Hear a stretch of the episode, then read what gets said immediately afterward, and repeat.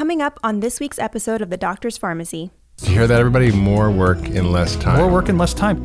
Hi, I'm Kea Perowit, one of the producers of The Doctor's Farmacy podcast. Making time for things that matter most to you is essential to feeling good in your life. Yet so many of us find ourselves too busy and overwhelmed to prioritize those things which bring us joy and keep us grounded and energized. Dr. Hyman spoke to Marie Forleo, creator of the award-winning online show MarieTV and founder of B-School, about finding time for what's most important to you. When people say, I don't have the time, I'm like, that's probably not the truth. Mm. You may not think you have the time, but if you actually slow down enough to track your time over 2 weeks in half-hour increments to see exactly what you do, I guarantee people can find time. One of the phrases I live my life by, if it's important enough to you, you'll make the time. If not, you'll make an excuse. Most of us, especially because of technology, especially because of our phones and social media, one of the latest stats I've read is that the average American is spending over 5 hours a day on their phone. 5 hours. And about 8 hours overall on screens. Mm-hmm. Yeah. So there are ways to do it, but first you have to be really honest with yourself, because when you know it's important, it's a lot easier to ignore what's not. And what's not is typically email, social media, news, interruptions that don't mean anything. So take care of the things that take care of you first. Absolutely. Yeah. And it just takes a little bit of intention. And yeah, it could be the 7-minute workout. It could be a 5-minute yoga routine or a 10-minute yoga routine. 5 minutes of meditation, and it's powerful. And the more you do that, it allows you to actually be higher functioning in your life. So you can live the life you love. If you have what I call FLC syndrome, that's when you feel like crap.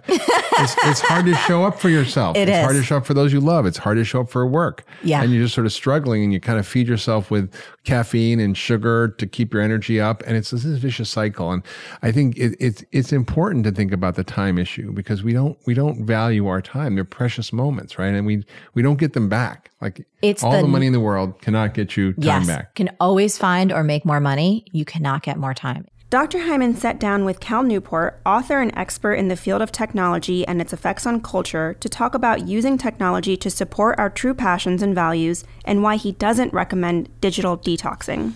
Yeah, I know when I write my books, I literally have to turn off my phone. I turn off email. I often turn off Wi-Fi unless I'm not researching some article.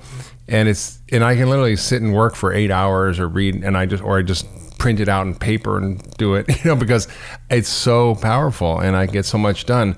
And yet, when I'm constantly distracted between different things, I feel like I'm never really productive. It's attention residue. Yeah. I feel like I'm always sort of catching up and never complete it. And that's a very interesting thing, because what you're saying is that by using our phones and technology the way we do, we're actually decreasing our ability to be productive, to function. And there's no such thing as multitasking. Yeah. And even if you think you're single tasking, if you're quick checking, it can be just as bad.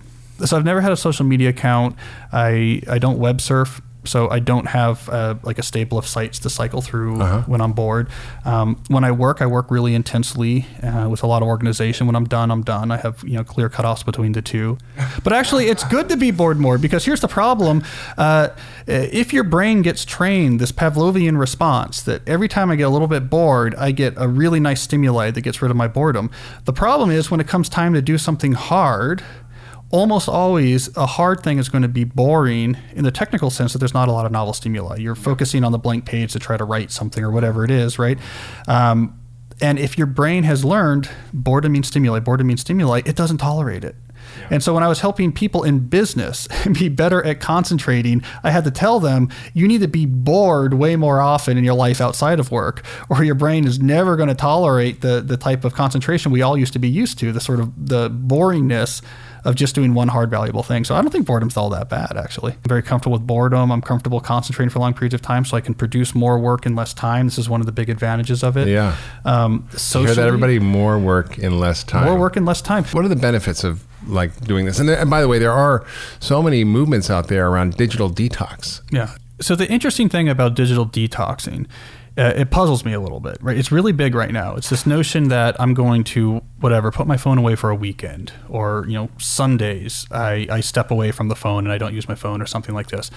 But then you go back and start using it again normally. And so if you think about this, if you use this methodology for detoxing from anything else that we were addicted to, it's not going to work that well. If I said, I'm an alcoholic, so what I'm going to do, I have it all figured out, don't worry. I'm going to go away and on Sunday, I'm not going to drink. but then get back to it again on Monday. Yeah. Is that really solving the problem? Right? This is my issue with the detox notion, or the digital Shabbat notion of you just take a little bit of time off. And so the lifestyle I often pitch is, and this is the new book, is not digital detoxing, but digital minimalism. Yeah, what is that? So it's a philosophy of technology use that says you should start with your values. What do I value? What's important to me in my life? Then for each of those, you ask, okay, what's the best way I can use technology to help these specific values? And then that's it in terms of your engagement with technology. You can ignore the rest, miss out on the rest. Yeah.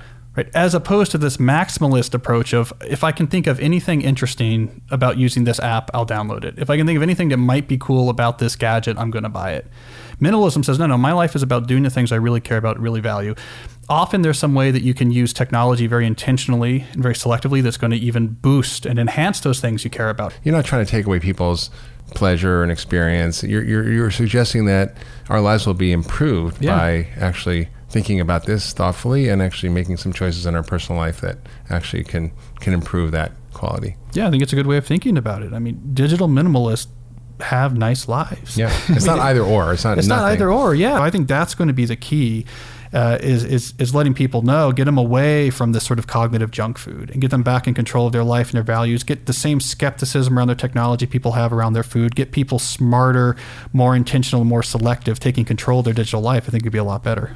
And it's really a powerful idea that you can sort of reclaim your life and actually improve the quality of your experience and work and relationships and all that. And it's, I think getting the word out there and helping people understand the harms, the technology and what they're being taken advantage of for, I think that can help move the needles. In order to live a life in which you get to call the shots, you have to become a master of your time.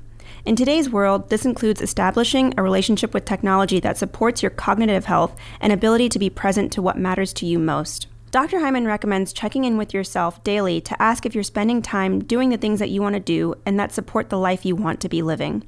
Gaining a deeper understanding of what is truly important to you allows you to then take tiny steps towards establishing daily practices that support your overall well-being and cultivates your very best self. I hope you enjoyed this mini episode of The Doctor's Farmacy. Thanks for tuning in.